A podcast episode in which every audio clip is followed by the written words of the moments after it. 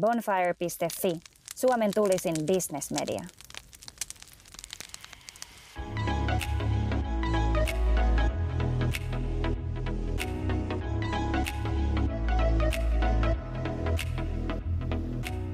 No niin, perjantai-iltapäivä ja Volkkast jälleen liikkeelle. Huomaan, että lähdettiin aika ripein askelin heti liikkeelle. Ollaan Ullan linnassa. Ullan mäellä, ei itse asiassa Ullan mäellä, vaan Ullan linnassa. Ja mulla on vieraana tänään ja kävelykumppanina Kirsi Piha, moikka. Moi. Mun tytär muuten aina valittaa sama asia, että kävelee liian nopeasti. Ei, se on hyvä. Mun mielestä se on hyvä näin päin. Tota, niin, sulta on ilmestynyt ihan just uusi kirja. Millään ei ole mitään merkitystä, paitsi jos on. Onneksi olkoon ensinnäkin. Kiitos. Ja tota, heti ekana mä haluan kysyä, toivon mukaan et pidä liian nokkelana kysymyksenä, mutta, mutta mi, missä sun, mitä sun elämässä on sellaista merkityksetöntä, millä ei ole mitään merkitystä, mutta jolla kuitenkin on sitä merkitystä? No, tavallaanhan me mun mielestä tehdään niitä valintoja niin kuin arjessa joka päivä ja me tehdään niitä silleen, että me ei edes huomata. Mm. Tiedätkö, jotenkin mä ajattelen sitä ehkä siitä näkökulmasta enemmän, että Otan esimerkkinä, että mulle on todella merkityksellistä aika. Silti mä niinku hukkaan sitä hu- kuin huomaamatta niin monta tuntia vaikkapa mm. Sitten mulla tulee hirveä krapula siitä, eikö vaan, sen jälkeen, että miten tämä nyt meni taas tällä ja mä en tehnyt sitä, mitä mä olisin ehkä halunnut tehdä. Ja se, sitä mä ehkä tarkoitan sillä ajatuksella, että millään ei ole mitään merkitystä, paitsi jos on, että pitää niinku pysäyttää itsensä aina välillä mm. jonkun semmoisen ääreen, että, että tiedätkö, että kun tämä on mulle merkityksellistä, niin minkä takia mä tuhlaan tätä? Mm. Tai jos mä sanon, että mulle, niin kuin me varmaan kaikki ollaan sitä mieltä, että ihmissuhteet on meidän elämän niin merkityksellisiä mm. asioita, minkä takia me ei käytetä niihin enemmän aikaa, tai minkä takia me ei muulla tavalla vaalita niitä, tiedätkö, jotenkin niin paljon siinä keskiössä kuin ehkä voitais. Koska se arki niin kuin, tavallaan hyökkää kimppuun, ja me, me, me niin kuin harhaudutaankin asioihin, mitkä ei olekaan niin merkityksellisiä. Se on musta niin kuin yksi näkökulma tavallaan niin katsoa. Tota, Sitten mun on pakko myöntää, että et, et jotenkin ehkä mun taustastakin johtuen ja, ja sellaisesta, niin, niin mun, mun on ollut niin kuin, mä oon miettinyt tätä merkitysasiaa varmaan seitsemänvuotiaasta lähtien. Että mikä tämän niin elämän pointti nyt sitten lopulta, tiedätkö, on. Avaa, mitä tarkoitat taustalla tässä no, tapauksessa. Mä kerron siinä kirjan esipuheessa, mä, oon sanonutkin, että se on silleen vähän outo bisneskirja, että se sekä alkaa että päättyy itsemurhaan. Mm. Ja tota, välissä on kyllä tosi paljon valoisia asioita, mutta mä kerron siinä esipuheessa, että mun isä on siis päättänyt elämänsä, kun mä oon ollut seitsemän. Ja sitten mä oon vähän myöhemmin, muutama vuosi siitä saanut, tosiaan silloin mä kuulin, että mun isä on kuollut. Mm. Ja sitten siitä ehkä viisi vuotta, niin mä kuulin, että se itse asiassa teki itsemurhan. Mm.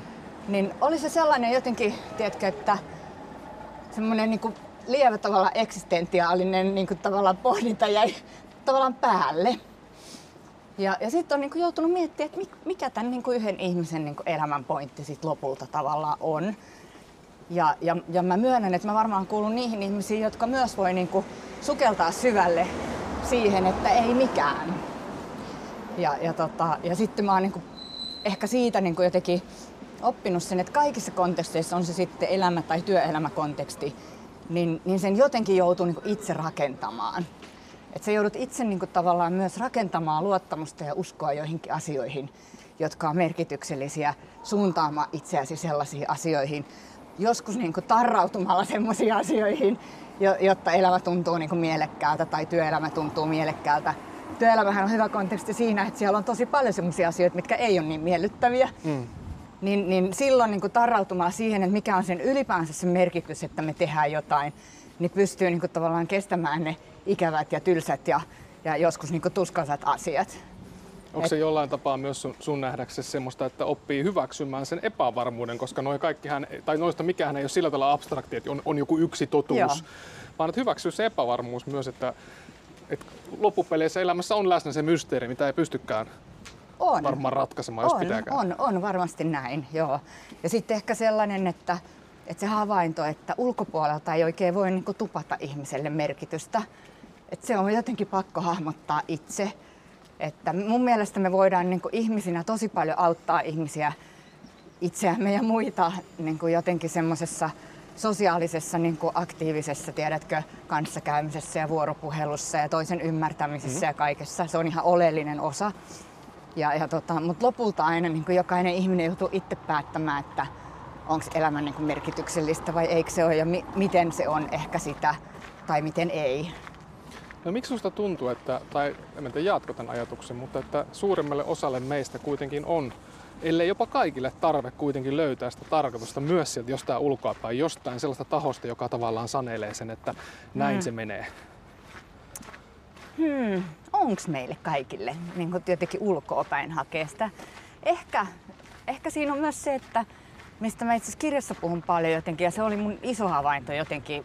Voi olla, että muut on havainnut se aikaisemmin, mutta iso havainto oli jotenkin se sosiaalisen kontekstin niin kuin voima hyvässä ja huonossa, että, että me ei niin kuin päästä sitä pakoon millään tavalla, että me ollaan sosiaalisesti ohjautuvia ja, ja, ja, tota, ja siinä ehkä puhutaan tästä niin kuin ulkoapäin niin kuin tule, tulevasta niin kuin asiasta, että Mä kerron siinä kirjassakin, että tämmöinen romaanikirjailija Annie Ernaux, mm. ranskalainen kirjailija, ja tota, sen pääteos on tämmöinen, missä se puhuu itsestään ja, ja elämästään suhteessa niin kuin vaikkapa niihin poliittisiin virtauksiin, mitä sen aikana on ollut ja muuta. Ja se tosi hienolla tavalla kuvaa sitä, että vaikka sä kuvittelet, että sä elät semmoista tosi yksilöllistä ja oman näköistä elämää, mm. niin kun sä katsoo semmoisessa isommassa kontekstissa, niin sä huomaat, että itse asiassa sä oot tehnyt ihan niitä samoja juttuja kuin kaikki muutkin. Mm. Kaikki me luuhataan nyt siellä Twitterissä ja samaan me valitetaan, että onpa kauheata, että me ollaan siellä Twitterissä, tiedätkö, ja muuta. Että et me niin ollaan sen kanssa niin naimisissa, että mitä meidän ympärillä tapahtuu ja me tartutaan niin tiettyihin asioihin. Ehkä sellaisella tavalla kuitenkin, että, että me eletään ehkä vähän niin kuin, niin kuin kupla on huono sana mun mielestä, mutta me eletään tavallaan omissa niin kuin, merkitys niin kuin, tietyllä tavalla ympyröissä. Mm. Että toisille voi olla niin kuin, status ja raha ja tämmöiset, kun taas toisten mielestä se ei ole millään tavalla merkityksellistä elämässä, vaan joku muu. Ja me hakeudutaan ehkä niin kuin, sen tyyppisiin joukkoihin, tiedätkö, mikä, mikä sen oman sisäisen niin kuin, tavan hahmottaa kanssa jotenkin keskustelee. Joo, ja tota mä ehkä niin kuin tarkoitin tuossa äsken tuossa ulko, niin kuin NS, mitä, että hakee sitä tarkoitusta ulkopuolelta, että, että kaivataan hirveän vahvasti, tai ainakin mä huomaan, että mä kaipaan, niin, niin, niin sellaista porukkaa, joka tavallaan allekirjoittaa niin ainakin lähes ne samat Joo. merkityksen, minkä mä koen. Ja sitten kokee sillä tavalla sit kuulumansa sit osaksi jotain isompaa heimoa. Joo, ehdottomasti. Toi on mun mielestä ihan, niin kuin, ihan oleellinen osa itse asiassa sitä, asioiden merkitys vahvistuu, kun me yhdessä uskotaan niihin. Ja, ja, ja sen näkee työelämässä tosi hyvin ja se on musta kiinnostavaa nyt tässä hetkessä ehkä, että kun jengillä on tämmöinen niin kuin, ei se nyt ehkä Suomessa voi kutsua joukkopauksi isoista organisaatioista, mutta mm. jotain semmoista niin kuin, väreilyä on, että mm. halutaan tehdä omaehtoisemmin töitä ja, ja niin tämmöistä. Niin se on musta silleen kiehtovaa, että kun sen niin kuin, tavallaan organisaatio helvetin, jos me voidaan, halutaan sitä sellaista kutsua, niin sen halutaan. toinen puoli on kuitenkin tiedätkö, tosi voimakas niin kuin, ajatus siitä, että me ollaan yhdessä tekemässä mm. jotain ja me uskotaan yhdessä johonkin. Mä otan esimerkiksi esimerkin, että silloin kun mä oon aloittanut, perustanut Ellun kanat ja mä oon tehnyt sitä yksin himan keittiössä, niin, niin se oli aika hataralla se usko, mm. tiedätkö siihen. Sitten sinne tulee niinku ihmisiä töihin ja ja yhtäkkiä siitä rupeaa muodostumaan, tiedätkö, jotain semmoista, mitä ikinä mä en olisi yksin saanut aikaisiksi. Ja se ei ole pelkästään se, että sinne tulee kyvykkäitä, mahtavia tyyppejä, vaan se on myös se semmoinen yhteinen liima ja yhteinen tavalla ajatus, mikä siihen syntyy, että nyt muuten tehdään hienoa. Ja, ja, ja, tota, ja se on mun mielestä ihan super tärkeää. Ne on tehnyt tutkimuksia, kun siis tämä niinku tarkoitusmerkitysasiat voi olla myös tosi vaarallisia terroristeilla on tosi voimakas purpose, jos näin sanotaan. Ne on tehnyt tutkimuksia siitä, että miksi ihmiset ajautuu tavallaan vaikkapa nyt sitten niin terroristi- tai katujengeihin tai johonkin tämmöiseen. Ja se tulee isosta semmoista tunteesta, että tunteet ei kuulu mihinkään. Ja, ja, ja siinä taas jengissä se kuulumisen tunne on tosi voimakas. Mm-hmm. Ja, ja kiistatta saadaan aikaan jotain itseä suurempaa. Tiedätkö, että et, et sillä on tietysti niin kuin sitten yleisesti ottaen kielteinen merkitys, mutta sen ihmisen näkökulmasta se kuuluminen johonkin on ihan, niin kuin, ihan niin kuin fundamentaali asia, mitä me kaivataan ihan älyttömästi. Joo, toi äh, Rutger Breckman, kenen nimeä hänen omalla äidinkielellä osaa lausua oikein, oikein, niin tota, äh, hän, hän äh, oliko Nordic Business Forumin puheessa vai jossain artikkelissa, niin hän, hän nosti esiin sen esimerkiksi, että että hän kokee, että tai aika raflaavikin esimerkki, otti esimerkiksi niin kuin natsit ja nyt niin kuin Venäjän Joo. hyökkäyssoda, että kuinka niin kuin, su, hän uskoo, että suurin osa niistäkin ihmisistä, ketkä siellä niin kuin taistelee, niin ö, uskoo vilpittävästi olevansa hyvän Joo, puolella. Kyllä. Joo, kyllä mäkin ajattelen sen näin, että et, et, sitten on toki niin kuin, mä jotenkin ajattelen, että että se, se on kiinnostava puoli on nyt ehkä tämänhetkisessä maailmassa kuitenkin se 24-7 läpivalaisu. Mm.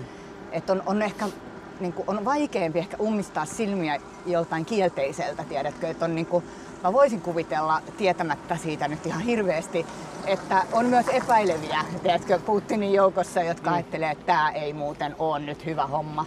Ja minkä takia koko maailma kääntyy meitä vastaan, jotain mm. tässä nyt on ja muuta, vaikka se kuina niin kuin, harrastat propagandaa ja yrität sensuroida kaikki länsiuutiset ja muuta, niin, tota, niin, niin, niin silti tavallaan siihen niin kuin omaan niin kuin, tavallaan merkitykseen, niin sitä myös haastetaan. Mm.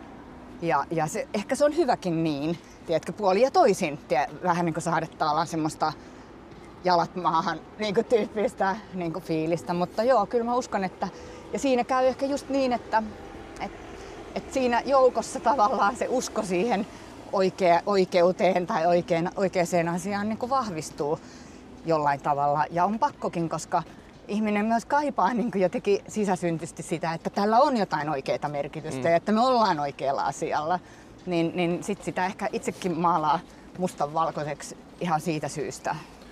Niin ja eikö usein mene sillä tavalla, en tiedä meneekö usein, mutta ainakin joskus sillä tavalla, että jos vaikka ö, yritykseen tulee uusi työntekijä, yritykseen, jolla on vahva missio, niin sillä työntekijällä saattaa aluksi olla hirvittävän voimakas tarve identifikoitua osaksi sitä missiota. Hän kokee sen tosi inspiroivana, mutta sitten ehkä sitten ajan myötä se saattaa sitten ää, vaimentua aika paljonkin siitä sitten. Joo. Siinä on ehkä varmaan myös sellaisia asioita, että aika monissa sit kuitenkin väittäisin organisaatioissa niin ne missiot tai purposet on vähän kaukana siitä mm. arjesta. Ja, ja sitten sulle tulee semmoinen niin ikään kuin semmoisen ideaalimaailman ja reaalimaailman mm. ristiriita, että ei tämä toimikaan sillä tavalla ehkä täydellisesti kuin, niin kuin mä luulin silloin, kun mä tulin ja muuta. Ja meillähän niin kuin kaikissa asioissa alussa odotukset on tosi isoja. Mm. No, jos miettii vaikka parisuhteita, niin me ollaan umpirakastuneita ja siinä toisessa ei ole yhtään mitään mm. vikaa, kunnes sitten tulee se torstai, milloin se aina jättää sen sukat siihen lattialle, tiedätkö? Ja, ja niin, et, et, meillähän on semmoinen tendenssi myös, että et sit me ryhdytään niin jotenkin etsimään myös virheitä. Ja ehkä toi organisaatiomaailma on sellainen, että vähän niin on ehdottomasti sitä mieltä, että konfliktit pelivaa ja niin kannattaa aina niin kuin, tiedätkö, puhua sanat, suorat sanat ja kaikkea muuta. Mutta mä huomaan, että semmoinen jatkuva narina niin asia, niin se ei kyllä tee, ei, ei tee hyvää niin kuin, mm. ei organisaatiolle, eikä itselle, eikä sille niin kuin, tiimille tai sille jengille. Että meillä on jotenkin sellainen ajatus, että olisi muka mahdollista, että organisaatio voisi olla täydellinen. Mm. Ja sehän ei koskaan voi olla. Että sehän tulee aina olemaan epätäydellinen. Me voidaan tiedätkö, ratkoa toi ja toi ja sitten meille tulee kolme muuta ongelmaa. Että et, et se on niinku liikkuva yhtälö, jossa on koko ajan ongelmia, koska mä sanon, että asiat, missä ihmiset kohtaa toisiaan, niin sinne tuntuu aina tulevan jotain ongelmia. Mitä sä oot mieltä sitten, kun nykypäivänä aika paljon just nimenomaan siis kaikki vastuullisuus ja merkityksellisyyteen liittyvät asiat ja tekijät on on, tai ainakin pitäisi olla likimaan jokaisen firman listalla, niin onko siinä sun nähdäksesi joko se vaara tai onko, onko jo tapahtunut se, että siitä on tullut liian viestintäkeskeistä. Tarkoitan sitä, että mietitään sillä viestintäkärjellä se, mm. että mitä ollaan. Ja sitten niin kuin sä itse sanoitkin tuossa, että, että ne arvot jää sitten päälle liimatuiksi tai liian etäisiksi arjesta. No tavallaan viestintä voi olla tosi ovela ja voimakas työkalu myös siinä, että, että kun me kerrotaan ulos jotain, niin meidän on pakko myös tehdä asioita. Mm. Et mä en suhtautuisi ehkä siihen ihan niin kielteisesti. Sitten on tietysti, jos se on pelkästään mielikuvamarkkinointia tai muuta, niin se on vähän eri asia. Mutta se sama 24-7 läpivalaisun maailma kyllä niin kuin paljastaa sen tosi nopeasti. Et aika harva mä luulen, että sit enää kuitenkaan ihan tohon lähtee. Kiinnostavahan siinä niin kuin yritysten purposen asiassa on se, että sehän on lähtenyt markkinointivetoisesti koko mm-hmm. keskustelu. Ja, ja tota, jos Simon Sinek sanoi, että start with why, niin sillä ei ole ollut mitään kovin syvällistä ajatusta siinä, vaan sillä, sen ajatus on ollut, että kerro tarina, joka on niin houkutteleva, että se tyyppi haluaa ostaa mikä tahansa paskatuote sulla onkaan, minkä sä haluat sille myydä. Ja, ja, tota, ja sittemmin, sittemmin tavallaan se on niin muuttunut jollain tavalla vastuullisimmiksi teoiksi ehkä ja sitten tullutkin vähän syvällisempi ajatus, että hetkinen, että olisiko tässä jotain muuta. Ja Simon Sinekki on kirjoittanut sen jälkeen mm. tosi paljon syvällisemmin. Sitten jos katsoo yksi firma, mikä musta on kiehtova tästä näkökulmasta on Unilever, joka samalla tavalla niin kuin sitä pidetään tämmöisenä niin kuin tosi purpose-driven yrityksenä, jonka niin nämä kestävät ää, tuotteet niin käytännössä tällä hetkellä draivaa koko sen firman kasvua ja siellä on ollut tosi voimakkaita niin tämmöisiä sosiaalisen vastuun ajatuksia ja kaikkea, mm. niin sekin on lähtenyt alun perin markkinoinnista. Se lähti alun perin siitä, että ne miettii, että, että hitsi, että myydäänkö me enemmän kosmetiikkaa naisille silleen, että me niinku mielistellään niitä vai silleen, että me pistetään ne häpeämään itseänsä. Mm. No, me muuten myydään paremmin, kun ne niinku, tiedätkö, kokee itsensä hyväksi. Ja, ja sitten siitä tuli jotain niinku syvällisempää. Et mun mielestä se tavallaan se, että niinku joku lähtee viestinnästä, ei välttämättä ole huono asia, koska se sitten jollain tavalla muuttuu joksikin muuksi. Niin just niitä mittareita vaan sitten pitää mennä, että ohi tässä on tämmönen vähän astetta erikoisempi puistokonsertti, jonka ohi mennään juuri. Luovuudesta puheen ollen. Niinpä. Mutta tota, niin, miten siis puhutaan hetki, koska mun nähdäkseni se, että me pystytään mittaamaan ja hahmottamaan merkityksellisyyttä meidän omalla, omassa elämässä, niin sehän vaatii aina sitä dialogia. Kyllä. Keskeistä dialogia. Niin miten sä itse katselet tänä päivänä tai miten sä hahmotat tämän kanselointikulttuurin? Että tai oikeastaan jätän tämän mm. kysymyksen nyt sillä vapaaksi, että katsotaan mihin tämä tästä keske- ke- ke- kehkeytyy, koska tiedostan myös sen, ja mä en tunne sua entuudestaan tänään osalta, niin tiedostan myös aiheen niin kuin jännitteisyyden, mutta että missä määrin tänä päivänä niin e, rajoitteena on se, että ihmiset eivät välttämättä enää uskalla olla jotain mieltä tai sitten harkitsevat mm. sitten sen, e, sen niin kuin feedbackin perusteella sen, mm. tai mahdollisen feedbackin perusteella, mitä he sanovat. Tai yritykset. Joo, no mun mielestä me ollaan aina oltu kyllä ihmisinä sellaisia, että me aina pohditaan sitä, että tykätäänkö meistä ja jos mä sanon nyt näin, niin tykkääkö se vähemmän tai mm. enemmän. Että se on jotenkin ihmisluonteessa oleva asia. Se korostuu tietysti tuolla niin kuin sosiaalisen median maailmassa, missä on tavallaan niin kuin vapaus rällästää mm. ja, ja sä et niin kuin tavallaan jää semmoisia, koska inhimillinen, jos sä mietit taas sit niin kuin tällä tavalla keskustelua, niin ihmiset känselöi toisiaan mm. niin kuin keskustelussa, tiedätkö, vaikka olisi eri mieltäkin, vaan semmoisessa inhimillisessä niin kuin tavallaan kasvo, kasvattaessa vuorovaikutuksessa, niin meillä on halu kuitenkin löytää joku paikka, mikä, vaikka pienikin, tiedätkö, mikä olisi yhteinen. Mm-hmm. Ja tavallaan sopia, että okei, näistä jutuista me ollaan eri mieltä, ei taota päätä näihin, mutta tästä me ollaan samaa mieltä. Me voidaan niin ihmisenä elää kuitenkin, tiedätkö, että tämä kaupunki on meille molemmille riittävän iso tyyppinen. Ja sitten siellä somessaan tapahtuu, koska siellä tapahtuu myös joukkoistuminen, että, että sitten sulla tulee niinku vastakkaiset mielipiteet, kummallekin syntyy tavallaan sinne fanilauma niin taakse, jotka osallistuu tähän, niin silloin sit siinä tapahtuu juuri tämä, että sekä hyvät että pahat asiat jotenkin eskaloituu aika nopeasti. Ja, ja, ja, tota, ja sitten tulee semmoinen ajatus siitä, että, tiedätkö, että koska toinen tota mieltä tosta, niin kaikki mitä mieltä se on mistään, on niin kuin tavallaan väärin. väärin. Että sä pystyt itse asiassa oman mielipiteesi kalibroimaan paremmin siitä näkökulmasta, että jos toi on tota mieltä, niin sit mä en ainakaan ole tota mieltä tästä omituisesta asiasta, joka on tosi monitahoinen ja mä en itsekään oikein tiedä, että miten tästä pitäisi muodostaa mielipide.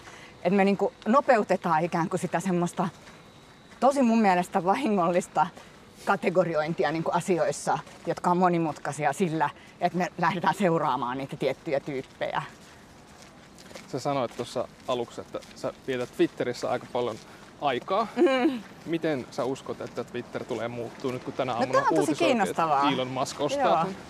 Mä en tiedä, siis, koska se Muskhan on sitten kuitenkin niinku ihan niinku jotenkin lunatic siinä mielessä, että, et, tai se on, sanotaanko näin, että se on niin impulsiivinen, että sitten ei niinku tavallaan tiedä, että jos se sanoo tänään jotain, niin onko se huomenna samaa mm. mieltä. Että, et varmaan me nyt seurataan, että mitä tapahtuu ja muuta. Mä luulen, että kauhean jotenkin nyt isosti spekuloidaan sitä, että kuinka kauan kestää, että Trump tulee takaisin ja kaikkea muuta tällaista.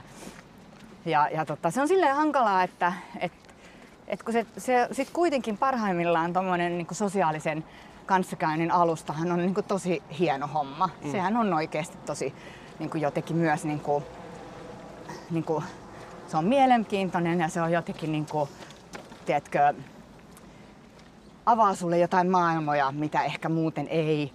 Siellä voidaan käydä myös ihan niin kuin jotenkin kivaa keskustelua. Jos on pelottava hetki tai aika, niin se myös pystyy jotenkin, siihen voi tapahtua sellainen, että se yhteisö jotenkin kerääntyy yhteen niin kuin, mm. tiedätkö, käsittelemään jotain vaikeaa asiaa.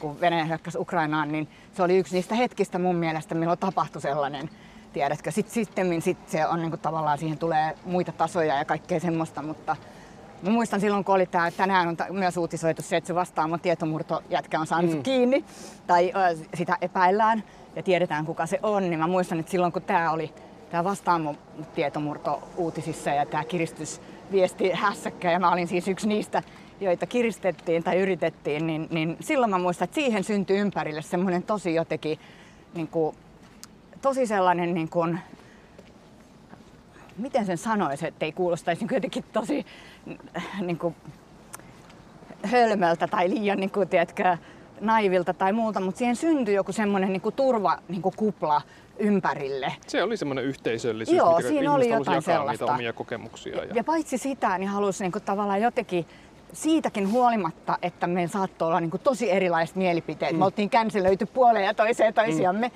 Niin jengi niin kuin, tavallaan kerääntyi, että tämä on niin kuin, absoluuttisesti väärin, että tämmöistä ei saa tehdä. Ja, ja se oli musta jotenkin hyvä esimerkki taas siitä, että miten se voi olla niin kuin tosi vahva niin kuin, ja, ja myönteinen voima. Mutta pääsääntöisesti mä melkein sanoisin, että mä en ole siis törmännyt ihmisiä, joka sanoisi, että vitsi mä oon siellä Twitterissä ihan liian vähän. Mun pitäisi olla enemmän. Että kyllä mä pikemminkin törmään ihmisiä, jotka sanoo, että vitsi kun siellä menee hirveästi aikaa, että mulla on aina hirveän moraalinen krapula, kun mä lähden sieltä pois. Että mutta ehkä kaikki sosiaalinen vuorovaikutus aina on vähän sellaista. Mutta mä otan aina esimerkiksi sellaisen, niin mä muistan kun mä olin tota, kansanedustaja ja silloin puhuttiin tota, Suomen EU-jäsenyydestä ja mun mökkipaikka on Etelä-Savossa Läsäkoskella ja siellä siis mä tunnen hyvin siellä paikallisia ihmisiä ja, ja sitten me istuttiin siellä paikallisen niin kuin, maanviljelijän tuvassa ja mm. sitten keskusteltiin EU-jäsenyydestä. Mm. Ja voi tarvata, että meillä oli ehkä vähän eri näkemys siitä. Ja, ja tota, mutta eihän siihen syntynyt mitään sellaista, että hyvä on, että jos sä oot tota mieltä, niin me veke mun tuvasta, äläkä koskaan enää tuu tänne. Eihän siihen mit, mitenkään voinut syntyä sellaista. Vaan sitten me oltiin niinku eri mieltä ja no, tälleen tämä nyt menee ja sitten, sitten tämä homma päätetään demokraattisesti ja sen kanssa jotenkin eletään ja näin. Et nyt tähän on syntynyt joku semmoinen kummallinen, että kaikki asiat tuntuu niinku politisoituva jotenkin semmoisella vähän pahalla tavalla, että et en, en, mä en niin kuin, Jonathan Haidthan sanoi yhdessä ää, tota, tämmöisessä esiintymisessä, missä se oli Hararin kanssa muistaakseni, mm-hmm. niin sanoi, että, että some tulee tuhoamaan niin kuin demokratiat, että tämmöinen järkevä niin kuin keskustelu tulee niin kuin mahdottomaksi. Kaikki tavallaan menee niin ihon alle, että ei ole enää niin, että poliitikot tappelee ja me päätetään, ketä me äänestetään tappelemaan, vaan me mm. ryhdytään tappelemaan keskenään. Ja siitä kiistatta on jotain merkkejä jo olemassa. Anteeksi, mutta joo, toi on tosi hyvä esimerkki toi vastaamokeitti, koska sit ihan samalla tavalla kuin sä tuosta mökkinaapurissa sanoit, niin silloin kun ihminen kohtaa toisen silmästä silmään, niin siinä on jotain sellaista tunnistettavaa, mitä siinä somessa ei ole, mutta samalla tavalla sitten siinä vastaamokeitissä, niin musta tuntuu, että tai onko se sun mielestä hyvä esimerkki siitä, että, että kun se tavallaan se asia, mistä puhutaan, niin vaikka siitä eri mieltä, niin se menee sellaiselle tasolle, että jokainen, lähes jokainen, niin kuin tunnistaa kohdallaan, kuinka Joo. arasta asiasta ja herkästä asiasta on Joo. kyse. Niin silloin kun sä tunnistat siinä toisessa sen saman piirteen, että tätä on nyt lyöty siinä, Joo. niin sä et tavallaan, se halu, no halu lyödä, niin on Joo. huomattavasti niin kuin pienempi. Joo, mä luulen, että siinä tapahtuu jotain sellaista. Ja sitten se, niin kuin, se, mitä mäkin sain ihan hirveän määrä yksityisviestejä silloin ja ja, ja niin kuin kaikkea, niin aika monessa oli niin kuin joko niin, että oli itse, niin kuin, kun siinä sitten käytiin tätä, niin kuin, että onko terapia häpeällistä vai eikö se ole ja tiedätkö niin kuin näin, niin, jotka oli joko itse käynyt terapiasta tai sitten aika monella ihmisellä on tiedätkö ihmisiä lähipiirissä, joilla on niin kuin, tiedätkö, haasteita erilaisten asioiden kanssa ja hakee siihen apua. Ja, ja silloin sulla on, niin kuin, tun, sulla on niin kuin, tavallaan tunnistuspintaa tosi laajasti siihen asiaan. Mm. Niin, niin joo, se varmaan oli joku semmoinen asia, mikä sitten niin yhdisti, että tämä on niin kuin absoluuttisesti vaan väärin, näin ei saa tehdä. Mulla just pompahti mieleen ajatus, en tiedä onko huomenna tai tunnin päästä enää samaa mieltä, mutta voiko olla niin, että, että sosiaalinen media on joissain yhteyksissä jopa perinteistä mediaa empaattisempi? Joo, varmaan, koska siis se on kaiken kaikkiaan tunteellisempi. Mm. Että, että mediahan sitten kuitenkin niin kuin klikkiotsikoista huolimatta, niin yrittää niin kuin jotenkin olla niin kuin ikään kuin neutraali välittäjä. Silloinkin kun se kirjoittaa tai antaa tilaa kolumneille ja muille, niin se mm. tavallaan yrittää pitää kiinni jostain tämmöisestä. Mm. Mutta sosiaalinen mediahan ei edes yritä olla tunteeton päinvastoin. se, on niinku, se, se itse asiassa pelaa niillä Niinpä. meidän myös niinku ikävillä tunteilla ihan helvetisti. Että, et joo, siinä mielessä joo, kyllä. Joo, ja jälleen kerran on pakko toi Breckman nostaa esiin, että hän uutismediasta puhuttaessa sanoo mun mielestä tosi mielenkiintoisesti sen, että ehkä vähän yleistä, mutta kuitenkin, että, että uutis, ää, uutismedian suurin osa aiheista on negatiivisia sen takia, koska suurin osa positiivista aiheista, vaikka niitä tapahtuu jatkuvasti mm. yhtä paljon tai enemmän, on osa jotain isompaa prosessia, Joo. joka on vielä kesken. Joo, aivan. Ja joo, se on ja, ja huonot uutiset tai ikävät uutiset on niinku äkillisiä Kyllä, ja, ja, ja siksi uutisia. mm. joo, kyllä varmasti näin on. mielenkiintoinen lähtökohta. Mutta onhan se niin, että siis itsekin joutuu välillä jotenkin, siis sä avaat niin kuin, tiedätkö, aamulla sanomalehden ja sä rupeat katsoa, niin että voi jumalauta maailmaa sekaisin. Että eihän tästä, niin kuin, tää, tästä ei tule mitään. Et on pakko niin kuin, myös merkityksen näkökulmasta on pakko niin kuin, maadottaa itsensä joskus niin kuin, tosi pieniin arkisiin mm. asioihin, jotta voi ylipäänsä kokea tiedätkö, mitään pointtia. Onko sulle lukeminen sellainen? Mulle lukeminen on ehdottomasti sellainen, se on myös mulle niinku, niinku tavallaan jotenkin semmoista niinku fokusoinnin harjoittelemista tai fokusoinnin, foku, fokusointikyvyn ylläpitämistä ehkä.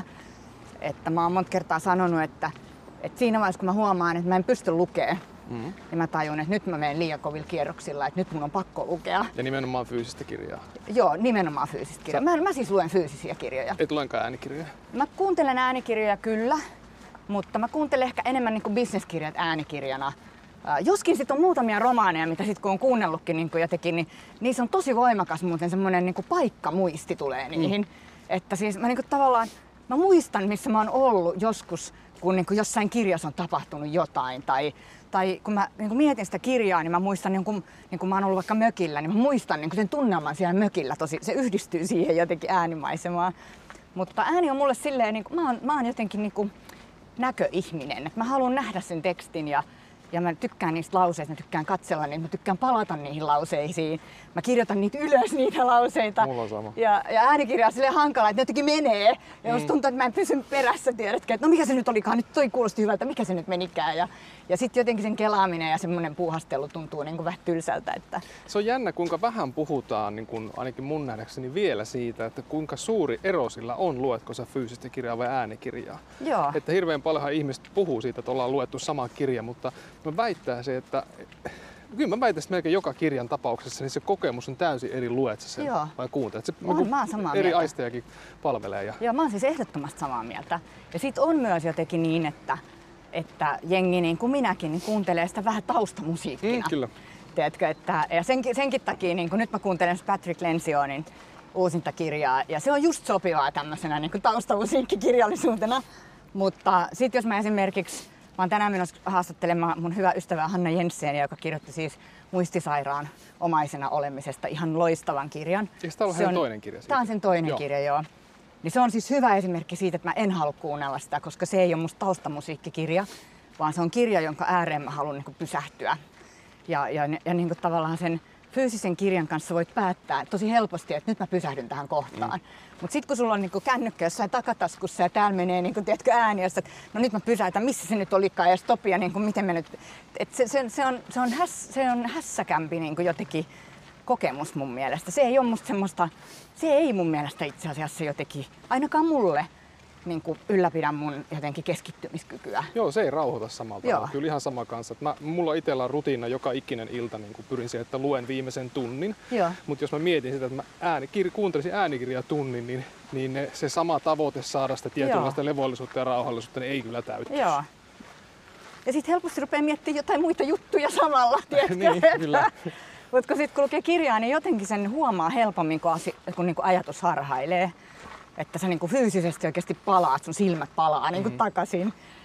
Mutta se on jännä myös se, että mihinkä äänikirjallisuus tai miten se tulee muuttamaan niin kirjallisuutta ihan niin kuin muotona ja, ja konseptina. Et, ö, en tiedä, äänikirjana oletko tutustunut tai kirjana toi, ää, nyt, nyt, anteeksi jos mä sanon väärin nimeä, kun mä en muista, Emilia Sjöholm, Joo. ää, Virtahevot. joka Ah, tuli en- viime en. joku viime tota, keväänä. Ää, mäkin tutustuin, koska Hesarissa oli siitä niin ylistävä juttu. Mutta siis kyseessä on niin kuin puhtaasti dialogiin perustuva kirja. Okei. Ja mä sen kuuntelin äänikirjan suosituksesta ja siinä oli näyttelijät tota, niin Samuli Niittymäki ja Pihla Viitala Joo. sen dialogi. Ja se oli siis aivan timanttia. Mä Mietin, Joo, sehän on mä niinku mi- kuunnelma tavallaan. Siis kyllä. Joo. Ja sitten mä selasin kirjaa kirjastossa sitten, että että kattelin muuta, Joo. niin, niin mä mietin, että tämä ei kyllä varmasti toimi Joo. yhtään saman tavalla. Niin mä mietin, että kuinka paljon on tulossa tulevaisuudessa, ja nytkinhän on jo, Joo. niin sellaisia konsepteja, mitkä tehdään puhtaasti se äänikirja edellä. Ja miten Joo. tulee muuttaa sitten niinku, esimerkiksi kustannustoimintaa. Ehdottomasti. Ja sitten oli siis, äh, Malcolm Gladwell hän on tehnyt mun mielestä nyt näitä tämmöisiä niin hybridikirjoja. Joo. Ja musta Adam Grantkin teki yhden itse asiassa, se teki sieltä Davosista yhden kirjan, missä, missä sulla on niinku tavallaan semmoista niinku, vähän niin kuin podcast-tyyppistä niinku puhetta. Ja sitten sulla on niinku tää, että Malcolm Gladwell on esimerkiksi niin, että sillä on jotain niinku, äh, se käsittelee tämmöisiä oikeusjuttuja, niin sillä on ensin sitä niinku tekstiä, mitä se lukee.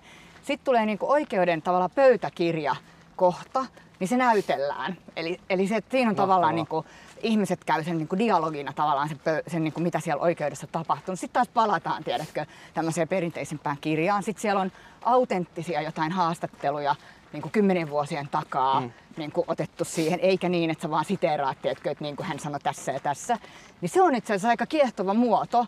Ja mä heti huomasin, että tämä on, tämä on musta niin kuin jotenkin, tämä on jotain muuta kuin vaan sitä, että, että me luetaan se sama kirja niin kuin ääneen, vaan tämä, tämä, on uusi, tämä on kokonaan uusi kirjallisuuden muoto. Tai onko se, mä en tiedä, joku voi olla sellainen, että se ei ole enää kirjallisuutta, vaan se on jotain muuta, että Niin toi on mielenkiintoinen et, mit, keskustelu. mitä se on. Joo, ja toihan on toinen, mikä tulee mieleen, niin mikä oli erikoinen. Toi Lotta Hintsa kirjoitti tämän tämmöisen kiipeilyelämän kerran, jos Joo. näin voi sanoa. Niin se äänikirjahan perustui siihen, että siinä ö, vuorotteli sekä kirjailija ö, Laura Arfmanin tämä leipäteksti, Joo. sekä sitten Lotta Hintsan ö, äänipäiväkirjat, mitkä oli nauhoitettu okei. aina kyseisessä hetkessä. Ja se oli, Joo. se oli tosi sellainen magee kombo. Joo. Mutta tota, Mutta se oli jännä itse asiassa tota kirjaa, kun mä kirjoitin, niin tota, sitten kun kustannustoimittaja kävi sitä läpi, niin yhden kommentin mä bongasin sieltä, joka oli jotenkin näin, että muutin tätä lausetta niin kuin lyhyemmiksi, äänikirjana toimii paremmin. Ja se oli musta jännää, se on eka kerta, kun koskaan niin kuin editoija on sanonut mulle jotain, että jo- jotain on muutettu siksi, että se toimii äänikirjana paremmin. Luitko ja mulla ei ole niitä? mitään ongelmaa, mä en ole lukenut sitä itse. Se, mulle ei, niin kuin, mä huomaan, että se on niin pitkä, että mulla ei ääni kestä. Mä Aivan. käytän mun ääntä sit mieluummin tässä. Ja, ja tota, plus, että se on itse asiassa aika vaikeaa lukea muuten.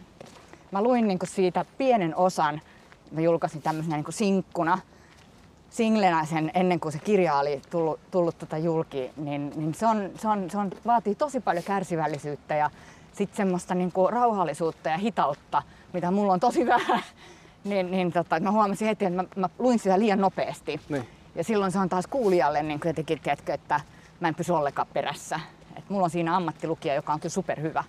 No miten, mulla tämä kysymys pitänyt kysyä jo paljon aikaisemmin, mutta tota, mennään nyt siihen. Niin, mä oon sun aikaisemmista kirjoista tämä uusi mukaan lukien niin lukenut kolme tai neljä. Joo. Ja mun mielestä, tai siis mun otannalla, niin tämä tuorein kirja on selkeästi sellainen, mikä menee ehkä vähiten sinne bisneskirjallisuuteen, mm. voisiko sanoa. Niin tota, äh, minkä takia tällainen ratkaisu? No, kirjahan on tavallaan silleen kiinnostava jotenkin kokonaisuus, että siitähän tulee aina semmoinen, kun siitä tulee. Mm. Siitä ei välttämättä tule se, minkä sä oot ajatellut, että siitä tulee. Tai mulle ei ainakaan, että, että se ei ole niinku tilaustyö ja sit sä vaan täytät kehikon ja, ja se, tossa se on valmiina. Ja mä muistan, että mä oon siis alun perin tota, tarjonnut tätä Almalle niin kuin tyyliin 2018. Ja, ja tota, muistan silloin siellä oli tämmöinen Suvi Aalto, joka oli fantastinen tyyppi ja sanoi heti, joo kirjoitetaan. Mä lähetin sille silloin sen esipuheen, joka on melkein sama itse asiassa. Siinä on ehkä ihan pieniä muutoksia, mutta melkein sama kuin mikä kirjas nyt on. Ja tota, no sitten siihen tuli väliin kaiken näköistä ja sitten Mikan kanssa kirjoitettiin muutosvoimaa ja tuli pandemiaa ja niin kaikkea muuta hässäkkää. Ja sitten tuli tavallaan se, että mä muistan, että mä oon niin kuitenkin luvannut tämän Mm. kirjan. Ja tota, no sitten mä olin jo vähän sitä mieltä, että jaksas mä mitään bisneskirjoja enää kirjoittaakaan. Ja sanoin, että mutta kyllä mä ehkä haluan, koska se työelämähomma on mulle niin jotenkin aina ollut tosi niin tärkeä niin osa jotenkin ymmärtää ja yrittää niin parantaa sitä. Ja, ja tota, sitten Suvi oli lähtenyt jo Almalta. Ja si- siinä vaiheessa mä ajattelin, että onkohan mä nyt vapautunut tästä sopimuksesta. Meillä ei siis ollut sopimusta, meillä oli suullinen, kun Suvikin on lähtenyt. Ja, mm. Ja sitten mä pohdin, että kuuluuko tämä nyt bisneskirjoihin ollenkaan ja se mitä mä ajattelin. Siis mä ajattelin, että no ehkä on myös sillä tavalla, että mikä on bisneskirja, miten me määritellään tavallaan se, niin me ehkä helposti määritellään sille, että me jotenkin ollaan pitkään erotettu niin kuin ihmiselämä ja työelämä niin kuin toisistaan. Mm. Ja ajattelin, että no, ehkä tämä nyt voi olla sellainen kirja, missä ne sitten on samassa, samassa paikassa. Ja, ja sitten jonkun mielestä osa siitä voi olla tylsää, tiedätkö, business-puolta niin ja toisen mielestä sen on hirveästi tylsää self-help-puolta tai jotain muuta sellaista. Että tässä nyt tuli tämmöinen muodikasta sanaa käyttääkseni hybridi, hybridikirja, että et, et vähän siitä sit, niinku tavallaan sen prosessin aikana se vie johonkin suuntaan. Vähän niin kuin keskustelutkin menee, että vaikka sä oot suunnitellut jotain, mm. niin, niin se on aina arvaamatonta, koska se on niin kuin vuoropuhelua. Ja, ja kirjan kirjoittaminenkin on tavallaan niin kuin vuoropuhelua sen aiheen kanssa. Tästä noustaan juuri tänne Tähtitornin mäelle. Tämä on mun mielestä muuten yksi Helsingin niin hienoin kohta. Oletko käynyt tuolla Tähtitornin sisällä koskaan? Oon mä joskus tosi kauan, mutta tässä on mun mielestä. Tää on Tästä katsoo merelle. Niin tää on yksi hienoimpia kyllä kohtia. Joo, nyt ei ole hirveän paljon noita purjeveneitä enää tuolla. Ei ole viimeisiä. Varmaan vielä. Mä luulen, että silta tulee kohta Uunisaareen. Se tulee yleensä marraskuun niin puolivälin jälkeen. Hei, tota, niin, onko sulla ikävä politiikkaa lainkaan? Ei mulla, ei mulla sitten niin kuin, erityisesti nimenomaan sitä poliittista maailmaa kohtaan mulla ei ole kauhean ikävä. Sitten on tietysti niin kuin, asioita, mihin jotenkin haluaa vaikuttaa. Ni, niin sellaiseen voi olla joskus ikävä, mutta se maailma on jotenkin mikä siinä on, kun tiedätkö, kaikki mm. järjestäjän, ketkä on mukana ollut politiikassa, niin tuovat tavalla tai toisella eti esiin sen, että ei kaipaa sitä itse politiikkaa. Joo. Mikä siinä suomalaisessa puoluepolitiikassa on se, mikä järjestäjän tuntuu kuormittavan tekijöitä? Mä luulen, että se ei liity suomalaiseen puoluepolitiikkaan, vaan se ehkä liittyy tähän semmoiseen vähän niin kuin hölmöön vastakkainasetteluun ja jotenkin semmoiseen, niin kuin, että asiat ei oikein etene mihinkään. Tiedätkö, että ne lopullis, loput niin kuin, ratkaisut, missä me kohkataan ihan helvetisti, niin ne on jotain niin kuin prosentin kymmenesosia johonkin suuntaan. Mm. Niin se tuntuu hemmetin turhauttavalta. Se ei niin kuin tunnu merkitykselliseltä, tiedätkö, vaikka sillä työllä mun mielestä sinänsä mä oon edelleen sitä mieltä, että, että se on tosi mer, niin kuin, niin kuin lähtökohtaisesti merkittävää työtä. Mm.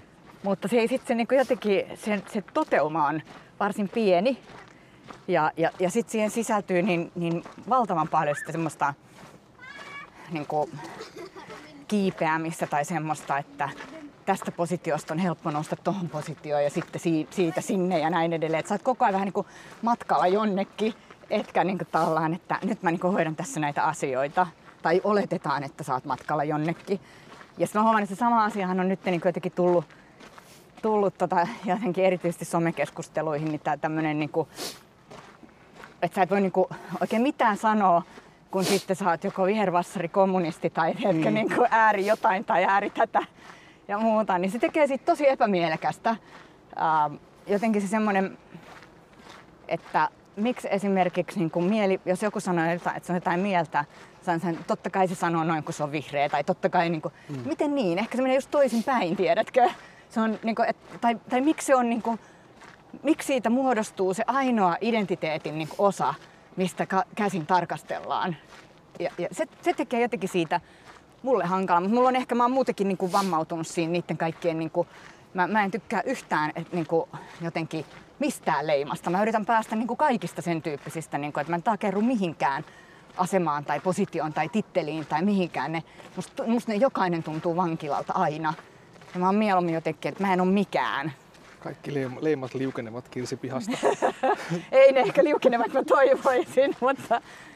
mutta... No mutta jos mietitään politiikkaa kuitenkin sen verran vielä, niin osaatko äh, sanoa jonkun tai jotkut asiat, mitkä sun mielestä olivat merkityksellisimpiä asioita, mitä sä koet, että sun poliittisen uran aikana sä saavutit tai sait aikaa?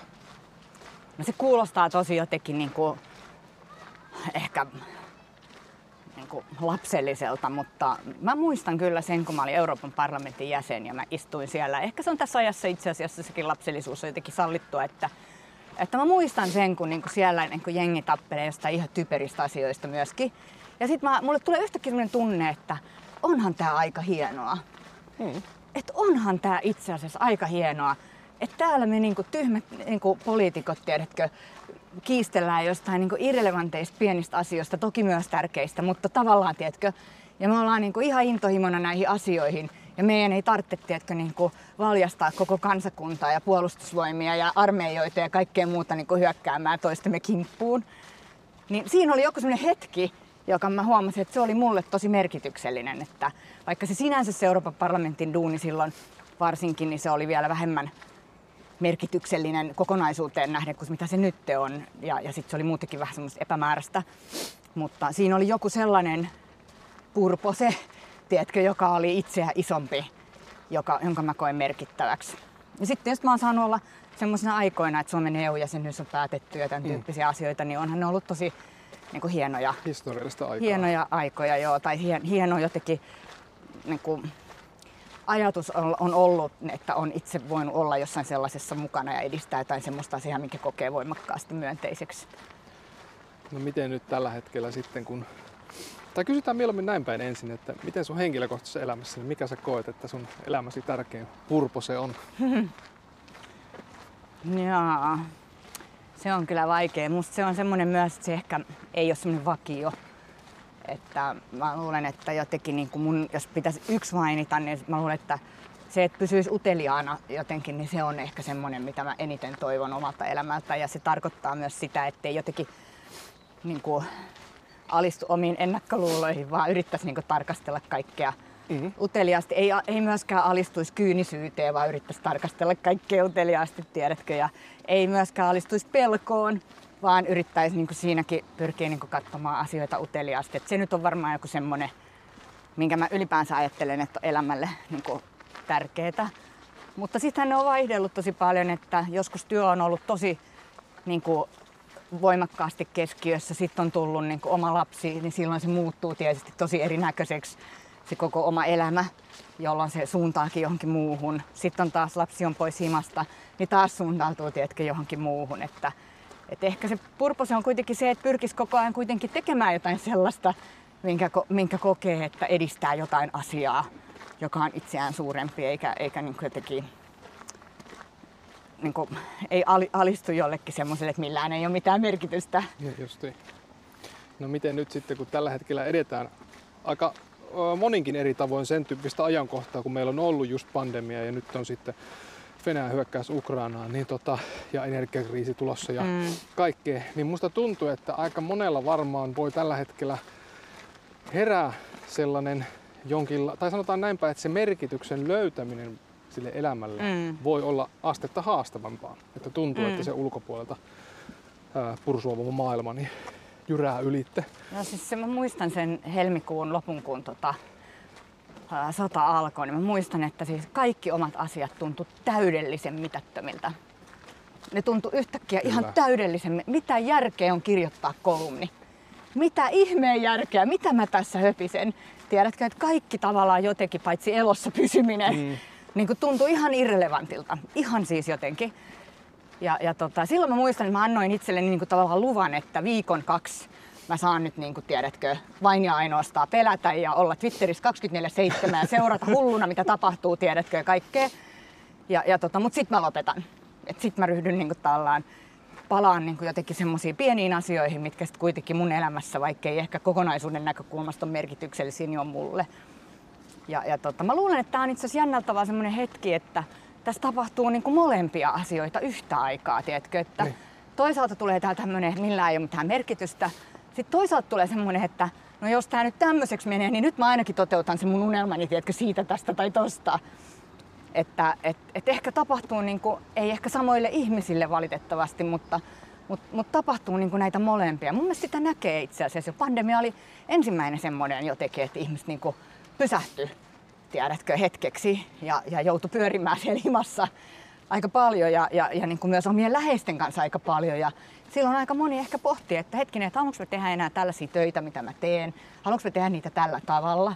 Olisiko nyt aika kirjoittaa se romaani, tiedätkö, tai perustanko mä nyt sen oman yrityksen ja, ja, ja, ja niin kuin näin, että et, et, et se, et ihminen on siitä jotenkin myös hienoa, että se kykenee niin kuin, tavallaan kannattelemaan yhtä aikaa semmoista niin kuin, tosi pelottavaa isoa tilannetta ja sitten toisaalta pieniä niin kuin, merkityksellisiä asioita.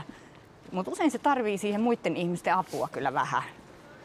Että, et kyllä sen itse huomaa, että jotenkin se semmoinen niin kuin, ja nimenomaan se musta tapahtuu siinä fyysisessä kanssakäymissä kyllä ihmisten kanssa, että, että kun niin kuin jakaa tavallaan jotenkin pelkoa ja tämän tyyppisiä asioita, niin se tuntuu pienemmältä. Mm. Mikä siinä sitten onkaan, että tuntuu, että aika monilla, sä sanoit, että sulla on jo lapsuudesta tullut niin kuin tietyllä tapaa semmoinen aika iso punchille, että sä oot lähtenyt ehkä keskivertoon herkemmin hakemaan sitä elämän mm. merkitystä itsellesi. Mutta että tuntuu, että, että suurimmalle osalle meistä pitää olla, on se sitten henkilökohtainen tai ulkopäin tuleva niin kuin iso tragedia, joka mm. tavallaan sysää meidät vasta sellaiseen itsestäänselvyyteen. Tai ainakin semmoiseen, mm. semmoiseen niin kuin tavallaan niin kuin putkeen, mikä tuntuu, että se on ollut aina itsestään selvä, mutta mm. nyt sen vasta suostuu näkemään ja tarkastelemaan. Joo. Varmaan siinä on sellainen niin kuin jotenkin sitähän elää vähän semmoisessa niinku illuusiossa, että asiat on aina tälleen. Mm. Ja, ja, tota, ja, ja sitten kun tuleekin jotain niinku tosi dramaattista siihen väliin, niin sä yhtäkkiä niinku heräät siitä illuusiosta vähän niin kuin prinsessa Ruususen unesta, että hetkinen, että asiat ei välttämättä olekaan aina tällä tavalla. Ja, ja sehän, mutta siinähän on myös sellainen, että tämmöiset tra- traagiset tapahtumat, niin usein ne avaa jonkun ikkunan hetkeksi, mutta ei välttämättä kovin pitkäksi aikaa. Että mm. siinä on vähän semmoinen, niin että nyt tai ei koskaan, koska sitten me taas turrutaan tiet, tietyllä tavalla, tiedätkö, siihen olemassa olevaan. Ja ehkä se on jotain semmoista mukavuuden haluakin, että, että muutokset on aina, vaikka ne olisi myönteisiäkin, niin ne on aina rasittavia. Niin, niin sitten se niin tavallaan, että no en mä tänään ainakaan, että ensi maanantaina. Mä aloitan ensi maanantaina. Mulla on aina ollut se jotenkin pitkään, että no aina maanantaina alkaa uusi elämä. Tiedätkö? Ja keskiviikkona se alkaa jo lipsua ja ja tota, perjantain siitä ei kannata enää puhua, mutta maanantain onneksi alkaa taas uusi. Ja se on mun tapa niin kuin, tavallaan jotenkin ryhdistäytyä tietyllä lailla. Joo, toi on just kiehtovaa toi, että kuinka paljon me aina janotaan sitä sekä ihmisinä, yksilöinä että myös yrityksenä sitä muutosta, mutta kuinka mm. se muutos on niin energiaa viemään, että Kyllä. se on jännä, miten, miten inhottaviin tilanteisiin ihmiset elämässään saattaa jäädäkin, Kyllä. vaan sen takia, kun se muutos pelottaa Kyllä. niin paljon. Tietenkin, koska se tavallaan, niin vaikka asiat olisi huonosti, niin ne on ainakin tutulla tavalla huonosti. Mutta muutos sisältää aina epävarmuutta. Entä jos ne menee huonommin? Mm-hmm. Ja, ja tota, se oli tosi jännä silloin aikanaan, kun sote-keskustelu oli niin kuin kuumimmillaan, niin tämmöisiä kommentteja huvittuneena luinko, että meidän, me ei voida mitenkään niin kuin, tavallaan muuttaa tätä järjestelmää ennen kuin me tiedetään täsmälleen, mihin se muutos johtaa mehän ei ikinä tiedetä. Mm. Mehän ei, niin kuin, muutos on aina epävarma, koska se sisältää niin monta eri asiaa. Että meidän on pakko niin kuin, vaan uskaltaa tavallaan mennä jonnekin ja sitten korjata matkan varrella. Mutta, mutta se on meille vaikeaa, koska me, me halutaan kontrolloida kaikkea. Oli kiinnostavaa muuten tuossa silloin, kun se Venäjä hyökkäsi sinne Ukrainaan, niin silloin vähän sen jälkeen ja oli uutinen, mä huomasin, että oli kolme tämmöistä kundia, jotka päätti viedä varusteita Joo, Ukrainaan. Ja, suomalaiset. Joo, Joo. ja tota, otti pakettiautoja ja niin haali niitä kamaa, kamaa ja lähti niin ajaa. Ja se oli hien kiinnostavaa loista haastattelua niistä ja ne sanoi, että kaikki oli bisneksessä niin suomalaisia bisnestyyppejä ja sanoi, että joo, että no me mietittiin sitä sitten silleen, että me, me tietoisesti ei ryhdytty suunnittelemaan sitä kovin pitkälle. Mm. Että me tiedettiin, että jos me ryhdytään suunnittelemaan sitä kovin pitkälle, niin me ei lähdetä. Ja, ja se on jotenkin semmoinen, että, että siinä muutostilanteessa niin me jäädään pyörimään tavallaan sen tiedätkö, suunnitelman ääreen, kunnes joku sanoo, että ehkä tämä on liian vaikeaa. Mm. Koska totta helvetissä siitä tulee liian vaikeaa, kun sä yrität kontrolloida jotain liikkuvaa asiaa etukäteen. Ja sen sijaan, että sä niinku tunnistat jotenkin sen, että no, että tota, ei tämä varmaan ole täydellinen, mutta ehkä on kuitenkin toivoa, että asiat tulee paremmaksi, jos me liikutaan johonkin suuntaan, eikä pysytä tässä. Joo, ja sitten tuntuu vielä, että varsinkin jos miettii tällaisia muutoksia, mitkä yksilöt on tehnyt, että on hypätty sieltä niin, kuin niin sanotusta työelämän oravan pyörästä ja lähetty sitten juurikin on se sitten ollut sitä, että lähdetään pakettiautolla viemään tavaraa Ukrainaan, kirjoittaa se romaani tai vaikka lähdetään purjehtimaan maailman ympäri, mm. niin aika harvassa on ne esimerkit, jotka jälkeenpäin sanovat, että no ei olisi kyllä kannattanut. Niinpä. Vaikka se olisi tarkoittanut esimerkiksi Niinpä. sitä taloudellista, kyllä. taloudellisen niin kuin selviytymiskyvyn laskeutumista jotain kyllä. muuta, mutta kaikilla on järjestään se, että jos nyt voi tällä kärjistää, että tuntuu elämä merkityksellisemmältä. Kyllä. Kyllä, mä luulen, että toiminta on aina ihmiselle tosi hyvä asia. Että, että jotenkin se niin kuin, omassa päässä pyöriminen on niin kuin jotenkin sitten joskus vähän liiallista. Ja sen sijaan, kun suuntaa johonkin toimintaa, vaikka kuinka pieneen, niin se, siihen jotenkin siihen, se, se maadottaa ihmisen siihen elämään kiinni. Joo, toi on tosi kiehtova. Mulla, ei vielä, tai mulla on se yö pöydällä, mutta ei ole vielä avattuna, niin en muista kirjailijaa, mutta tämmöinen palava pää. Aika Ai tuore kirja, mikä käsittelee juurikin tätä tota, psykoterapian näkökulmasta. Okei. Että kuinka me, tai siis mä oon ymmärtänyt, että tämän kirjan niin pääväittämä tai tulokulma tulee on se, että, että mietitäänkö me liikaa aikaa Aa. niin terapiassa asioiden kanssa, mitkä voitaisiin ratkaista niin kuin nimenomaan tekemisen Joo. ja toiminnan kautta. Tietenkään on- näin nyt ei ole mitenkään ristiriidassa keskenään, mutta Sehän on silleen myös mun mielestä jännää, että, että se, niin kuin, että se merkityksen pohtiminen usein ei jotenkin ehkä jouda mihinkään, mutta tekemi, kun sä teet jotain ja sä löydät jonkun suunnan ja sit siitä itse asiassa tapahtuu jotain Kyllä. asioita, että, että mä itse jotenkin uskon sellaiseen kovasti siihen, että kannattaa niin liikkua johonkin ja kokeilla asioita ja sä et oikein voi niin tietää etukäteen kauheasti, että mikä se nyt sitten on, mikä tuottaa mulle niin isointa tiedätkö, tyydytystä tekemisestä tai muuta, ennen kuin sä oot kokeillut asioita ja huomannut, että tämä ei, tämä joo. juuri näin. Tota, niin, onko sulla tällä hetkellä loppuun kysellä vielä, niin vaikka just tuli edellinen kirja, niin onko jotain uutta kirjaprojektia mielen päällä edes hautumassa? No on, kuulen, niitä on ihan liikaa. Ää, Mä oon siis luvannut itse asiassa kirjoittaa kaksi kirjaa toukokuun loppuun mennessä. No niin, Että tota, on todellakin. Onnea. Mä kirjoitan kyllä jo itse asiassa molempia. Joo. Toista päässä ja toisesta on jo niinku tekstiäkin uskaltako aiheita olemassa. Hmm. Ehkä mä voisin sanoa, toinen on siis tota, Levoton lukija, jossa mä käsittelen niinku kirjallisuuden kautta elämää. Eikö sulla sama niminen se blogikin? On. Noniin. Joo. Just näin. Ja, ja, tota, ja niin siis omaa elämää, elämää, ilmiöitä, ihmistä, sen tyyppisiä asioita, mutta nimenomaan niin kirjallisuuden kautta. Käsittelen myös niitä mun lempikirjailijoita ja miksi ne mun mielestä on kiehtovia tai hyviä tai, tai, tai tota, erilaisia ilmiöitä niin suhteessa vaikka mun lempikirjailija, ja vaikka Tuve Jansson on yksi sellainen tyyppi esimerkki, että mua niin ärsyttää ihan hirveästi muiden ihmisten tulkinnat Tuve Janssonista, koska mun mielestä mulla on oikea tulkinta siitä, millainen Tuve oikeasti oli. Ja, ja, tota, ja, ja me suhtaudutaan joskus niin tämmöisiin hirveän intohimoisesti, tiedätkö, ja, ja, tai mä ainakin, niin, niin vähän sen tyyppistä. Sitä mä parhaillaan kirjoitan. Se on hirveän kivaa kyllä kirjoittaa. Se on sitten taas ihan erilaista kuin tämä Niin, niin. bisneskirjamaailma. Mites toinen sitten? No en mä toisesta viitti vielä, kun en mä edes aloittanut kirjoittamaan, niin katellaan sitä sitten. Onko se koskaan haaveillut tota, niin, romaanin kirjoittamista? Ihan niin kuin fiktiossa. On, oon mä, mutta kun mä rakastan hyvää kirjallisuutta, niin se on kyllä maailma, mihin tosi varovaisesti niin kuin uskaltautuu, jos uskaltautuu. Se on että pelottava maailma. Se on musta kans vähän niin kuin, siihen, siihen liittyy mun mielessä jotain semmoista magiikkaa, jota mä en ole niin kuin ihan varma, että onko mulla sellaista. Ja, ja, tota, ja se ei ole ihan niin yksinkertaista. Se, ää, taisi olla Petri Tamminen, joka kirjoitti siinä ää, kirjassa, missä sen pojan kanssa kävi sitä Se on loistava kirja. se on ihan superhieno kirja. Ja siinä se puhuu just siitä, että, että ihmiset helposti ajattelee, että sä vaan kirjoitat ne ajatukset, mitkä sulla tuli niin kuin päähän ja siinä se on. Ja jokainen, joka on kirjoittanut mitään, tietää, että se ei todellakaan ole. Että sä kirjoitat yhtäkkiä, se tuntuu täysin mitättömältä, mitä sun päästä tuli. Ja sitten sitä pitää ryhtyä niin kuin, tiedätkö, miettimään tai pyyhkimään pois tai niin kuin mitä tahansa. Että se, on, se on iso työ ja sitten tavallaan fiktiossa on niin monta myös teknistä asiaa, mitkä pitäisi osata sit kuitenkin. Mä luulen. En mä, ehkä mä teen itselleni kynnyksiä myös, mutta Joo, ja kirjan kirjoittaminen ylipäätänsä on kyllä mun mielestä sellaista epämiellyttävien tunteiden niin kuin sietämistä. On. Ja, et mä en ole kyllä tavannutkaan sellaista, mutta ihmettelen, jos on heitä, ketkä tavallaan rintarottingilla etenevät pisteestä A pisteeseen Joo. B. Joo, siis on tossa kirjassa esimerkiksi tossa nyt mikä ilmestyi, niin kyllä mulla oli siis hetki, että mä jouduin ihan fyysisesti pakottamaan itseni kirjoittamaan. Ja mä yritin työntää eteenpäin jotenkin, tiedätkö, se tuntui niin kuin, että mä en jaksa ajatella ja liian vaikeaa, liian monimutkaista ja mitä mäkin nyt tästä ja muuta. Ja, ja se oikein niin kuin, että mun piti siis niin kuin tehdä itselleni ihan typeriä, naurettavia lapsellisia sääntöjä, tiedätkö, siitä, että mä sain itseni niin kuin jotenkin kiinni siihen. Ja sitten sit kun alkaa kirjoittaa, niin usein tulee semmoinen edes jonkin tyyppinen flow, ainakin mm. joskus. Mutta, tota, mutta se tulee vasta sitä kautta, että ryhtyy siihen, eikä sitä kautta, että nyt mulla on siis fantastinen flow, nyt mä alan kirjoittaa. Eli tässäkin tapauksessa se merkityksellisyys tulee siitä, että lähtee tekemään. niin Näin se on, näin Joo. se on.